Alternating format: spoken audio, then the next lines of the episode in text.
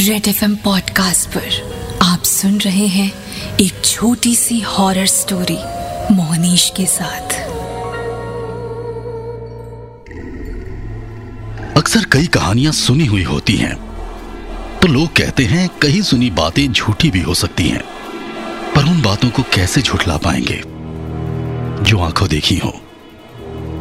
बात उस समय की है, जब मैं अपने आगे की पढ़ाई करने जमशेदपुर चला गया था।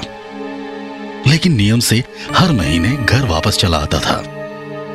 वापस आने के बाद दिन भर दोस्तों के साथ मस्ती होती थी और लोगों के बारे में बातचीत। उसी बातचीत में निकल आता है इलाके के सबसे नामी नेता का नाम, बड़े रसूख वाले नेता कमल नारायण। उनकी भव्य कोठी के सामने से गुजरते हुए उनके रुतबे का एहसास होता था। हमेशा की तरह मैं अपने दोस्त से मिलने जा रहा था। तभी कमल जी की माताजी दिखाई दी। एक फटा सा थैला लिए। हवेली के बगल में बने अपनी पुरानी झोपड़ी की ओर जा रही थी। जिस कमल नारायण के रुतबे पर हम घंटों चर्चा करते थे, आज वो शख्स मेरी नज़रों से गिरने लगा था। मैं आगे बढ़ा और माताजी झोपड़ी में चली गई। रेलवे क्रॉसिंग पार कर मैं अपनी कॉलोनी में पहुँचा। तभी मेरा दोस्त पिंकू आता दिखाई दिया। मैंने उससे कहा कि, यार ये कैसे लोग हैं? इतनी बड़ी कोठी है। फिर भी माँ को उस पुरानी झोपड़ी में रखा है। लानत है।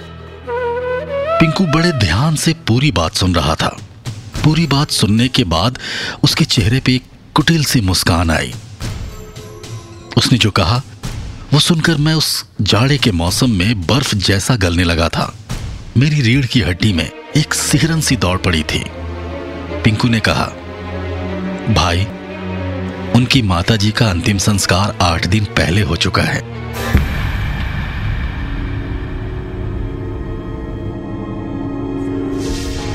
रेड एफ़ एम पॉडकास्ट पर आप सुन रहे थे एक छोटी सी हॉरर स्टोरी मोहनीश के साथ।